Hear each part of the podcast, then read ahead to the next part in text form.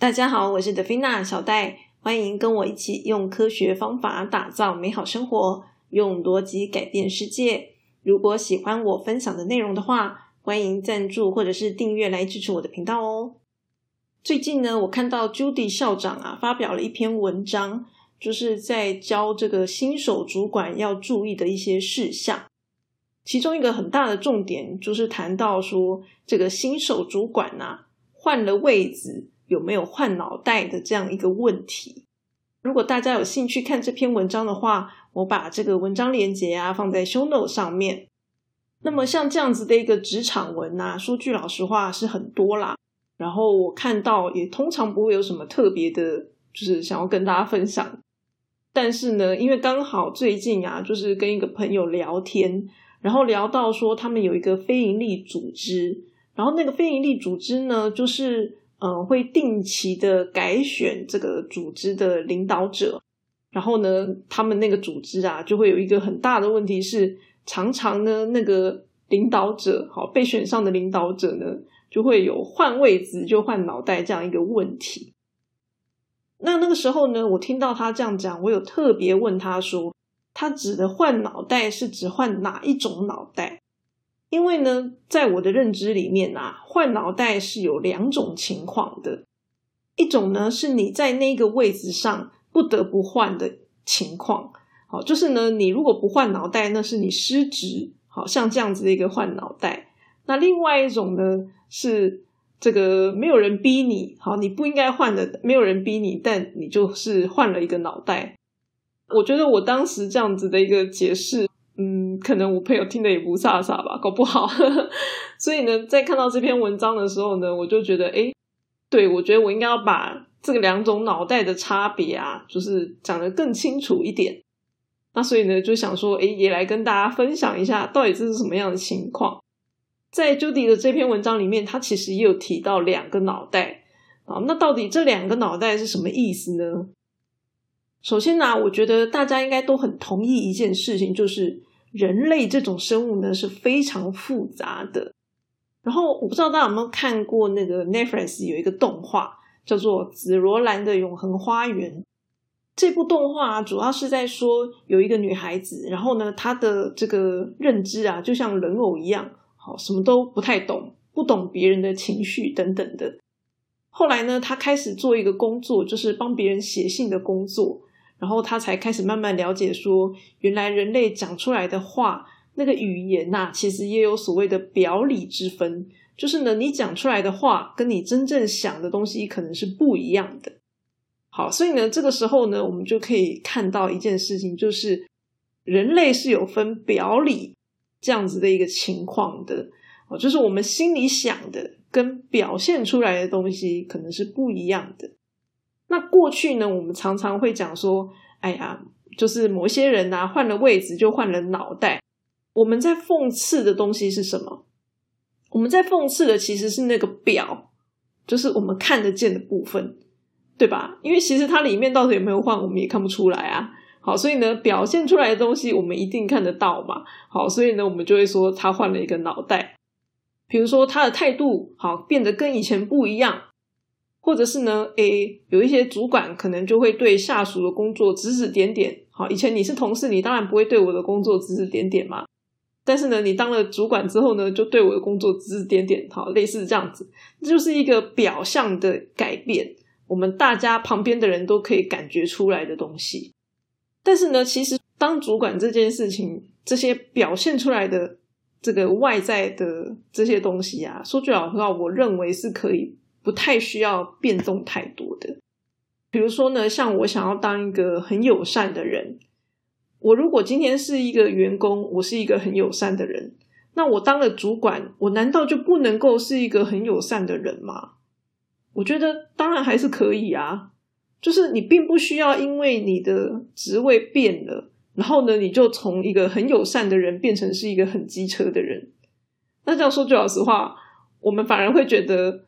就是小戴，你如果变成机车，那就代表你其实你就是一个机车的人嘛，只是你以前可能只是在演而已。好，就是对我们来说其实是这个样子。就是如果你会因为换了位置就换了脑袋的话，那其实过去的你可能就只不过是在演戏而已。我们不应该就是换了一个位置，然后就变得很，比如说扯气高昂之类的。因为呢，那跟你能不能做好主管的工作根本就是两件事，并不是说你表现出来的这个样子变了，然后你就可以把工作做好，就是主管的工作做好。事实上，我们大家都知道，就是这样子反而是会把工作搞砸的嘛。哦，因为你的这个下属可能就会不是很愉快。好，那那这样子他可能就不会好好的替你工作。所以呢，像我之前在。跟我同事、新同事聊天的时候，我就讲到说，其实对我来说，作为一个主管，我跟我的下属只是工作不一样而已。而且我下属是软体工程师嘛，对不对？搞不好他们的薪水都比我高。重点是我跟他分配，就是负责的工作是不一样的，但我们应该是平等的概念。好，我认为是这样。那有些人会想说。没有啊，啊，绩效就是你打的啊，你们怎么会是平等的？我觉得这个时候我们就应该要从这个组织的角度来思考这件事情。就是大家有没有想过，就是组织为什么会有这些阶级存在？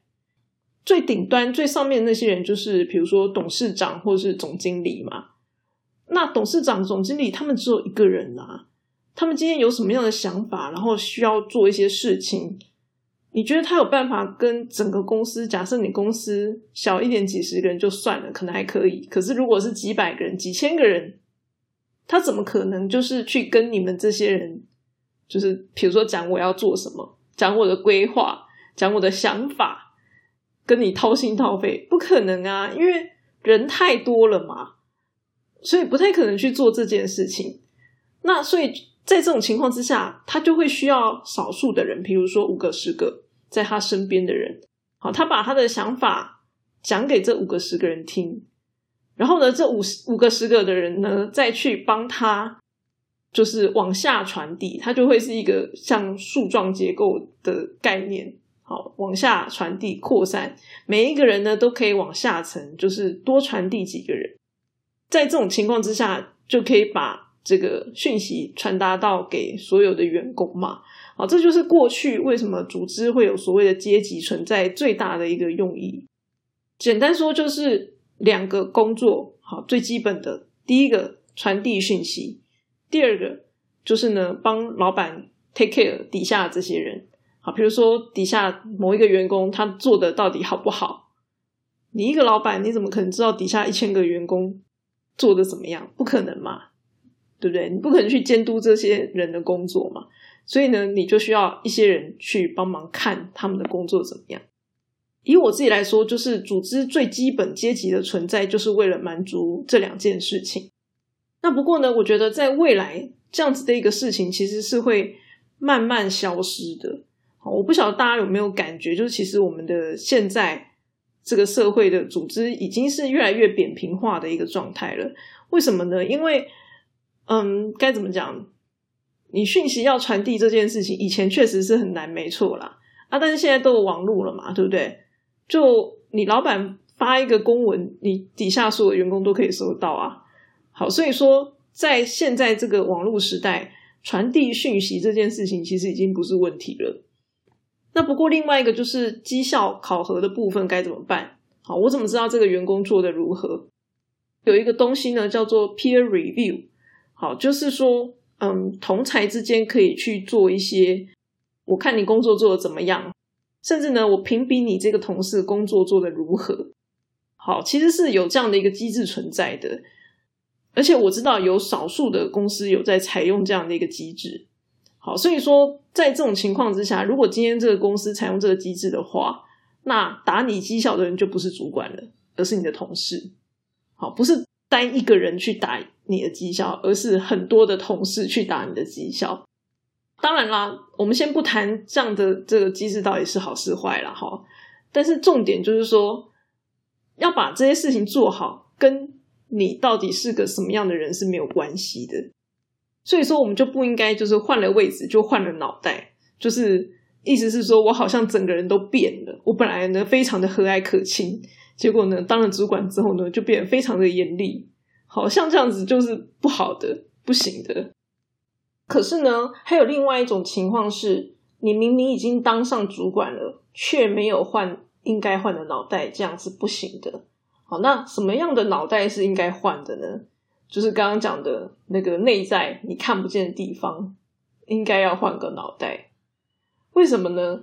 因为啊，在过去我们如果是基层员工的话，我们的工作就是把主管交代的工作把它做好完成就可以了嘛，对不对？那大家有没有想过这些工作到底是从哪里来的？为什么会有那么多工作要做啊？真是累死人了！好，那些工作就是主管派的啊。啊，那主管为什么会有这些工作？难道是他上面更上层的主管派的吗？啊，所以难道你你的工作，假设你一天要做十个工作，哦，可能琐碎的工作嘛，十个好了。难道这十个工作是一直往上层老板的老板的老板派下来的吗？不可能嘛！今天的这个组织的金字塔顶端就是这个董事长跟总经理嘛，他们今天有想要做什么东西？那他们就会告诉第二层的人。那通常呢，这种高层他们想的东西都是很抽象的。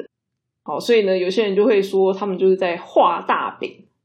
没错啊，他就是画大饼啊，他就是一个像在天空的云的飘渺不定的一个东西。嘿，没错。但是呢，他就是告诉他身边的人，叫他身边的人做出来嘛。好，那所以呢，他下一层的人该怎么办？就要去想办法啊。你云实在是太太漂浮不定了，那我可能就要先把这个云哈，比如说不同形状的云，我就要先命个名之类的，就要稍微框一下这个范围，然后呢，再把它转交给再下一层的人。也就是说呢，每一层的那个工作就会增加，然后呢，这个原本要做的事情就会变得更。更加的仔细，然后更加的落地，也就是说，越来越多层的时候，理论上啦，哈，理论上、理想上啦，我应该是这样说，理想上，它就会从天空，然后落到最基层，就是在地上，然后基层员工可以去做的，大概是这样，这是理想上，对，因为但实际上通常是会有一些问题，就是中阶主管可能没有办法做好这个工作，嘿，所以就会导致。嗯，到基层员工的时候，可能还还没办法落地，那就那就其实是中间主管的失职哦。然后呢，在中间主管想办法落地的这个过程中，还有一个很大的重点，就是他要想办法能赚钱嘛。嘿，因为就是如果他规划的东西是不能赚钱的，那其实也是没有用的。好，所以呢，某种程度可能看不同种类的主管啦，可能就会有一些主管是要扛绩效的嘛，也就是要扛业绩。就是替公司赚钱这样子，不管是省钱赚钱都是一种啦。那所以这个时候，我就突然想到说，之前听到常常有人会问说，到底专案经理跟产品经理的差别是什么？说句老实话，这两个字就不一样啊。一个讲的是专案，一个讲的是产品。专案就是很单纯，它就是工作的集合嘛。工作的集合就会变成是一个专案，你就是把事情做完就对了。可是呢，产品讲的就不一样，产品讲的是它会有一个市场的问题，就是比如说你到底这个产品赚不赚钱，我什么时候要推出，我推出的规划是什么，就是计划是什么这样子。好，比如说我要做宣传，那我的宣传计划是什么？我太早推出可能是不行的，太晚推出可能也是不行的。哎，这些事情都是产品要去思考的问题，所以这两个层次是差异非常大的。那通常呢，做到主管的话，他都必须要有产品的思维，通常是这样啦。哈，除非是就是专职的技术主管，不然的话呢，就是嗯，多少要有一些产品的思维在。那只是说。呃，如果看这个公司啊，可能一个主管他负责的产品太多了，那他就会需要所谓的产品经理来帮忙分担嘛。那可是你说主管难道只负责产品吗？其实不止啊，主管负责的事情还很多啊。他比如说包含人力资源，也就是你底下这些人嘛，嘿，所以你有人力资源的议题。然后呢，你还有公司资产的议题，嘿，比如说这个有多少资产在你的部门上。那人力资源的议题是什么呢？就是像这个招募，好，招募就是人人力资源议题嘛。然后员工的教育训练，如果你的员工能力不足，你该怎么办？然后呢，或者是说你员工的满意度等等。嘿，因为如果员工对你这个部门、对你这个主管很不爽，他可能就离职了。我不爽就走人啦，对不对？员工就是这样子嘛。嘿，所以对于主管来说，他是会有这些除了产品以外的这些问题要处理的。好，那刚刚另外提到什么是公司资产？公司资产就是，比如说你今天有一个东西，好，这个是公司资产，然后是你这个部门负责管理的。假设我今天讲电脑好了，比如说像治安、资讯安全这件事情，那就是你部门要处理的，就是不要被骇客害嘛。好，那那像这件这件事情，就是主管你资讯相关主管你要负责的，好，或者是说最近几年很流行的那个 ES。就是永续经营，好，这相关的东西，这些就是主管要去搞的啊。说句老实话，啊，这跟产品经理一点关系都没有，因为产品经理他就是 focus 在产品，你这些东西都不叫产品啊，你人力资源，你这个公司资产都不是产品啊，不是对外对市场的东西。好，所以这些东西原则上就是主管要负责的。所以为什么我说主管跟下属只是负责工作不同？我刚讲的。难道不多吗？我觉得很多哎，就觉得也太辛苦了吧。而且这些东西都很琐碎、很杂，这样子。嘿，所以就每个人负责不事情不一样啊。不要说好像当主管就很爽，你有什么权利之类的，就你基本上还是要好好工作啊。我觉得如果今天一个主管他都还可以亲力亲为，然后或者是去干涉下属工作。他也可以干这种事情的话，那我觉得他真的是讲难听一点，吃饱太闲嘛。就他其他事情一定没做好，他一定有很多没做好的事情，他才可以去做这些不属于他职务该做的事情。最基本的嘛，你干涉下属，你员工满意度会好吗？肯定不好啊。我讲的不是指导哦，而是干涉下属。如果指导，那可能就还好一点，因为你就是教育员工，那是你该做的事情。可是，如果是干涉，那那就不一样了嘛。好，你就会让员工满意度不好。所以说，这就是一件很糟糕的事情。因为我以前作为下属的时候呢，我就遇过那种没有换脑袋的主管。说句老实话，我觉得这真的是一场灾难。对员工来讲，就是一个灾难，没什么好说的。我们作为员工，想要好好做事都没有办法。甚至如果你今天上属，好，不同部门上属之间有在搞一些政治斗争的话，那更麻烦。那讲到这里，大家应该就很好奇吧？我们到底该怎么样换脑袋呢？就是如果变成一个主管的话，我们身为员工，我们就是顾好我们的工作嘛。老板交代的工作，我们就是想办法把它做好，做得尽善尽美，这样就可以了。可是主管其实并不是重点在做事。重点是要去思考目前自己所在的这个位置，要怎么样去处理一些事情。嗯，一件事情该怎么样处理，它才是对上跟对下，也就是对这个比自己在更高阶的主管，然后还有自己的下属，怎么样做才是对两者都是好的。除此之外呢，还有我们该怎么样做才是对公司跟部门是最有帮助的。就是他是在做一个对齐的动作，好，他要找到一条对大家都好的路，哎，这是我认为主管该做的事情。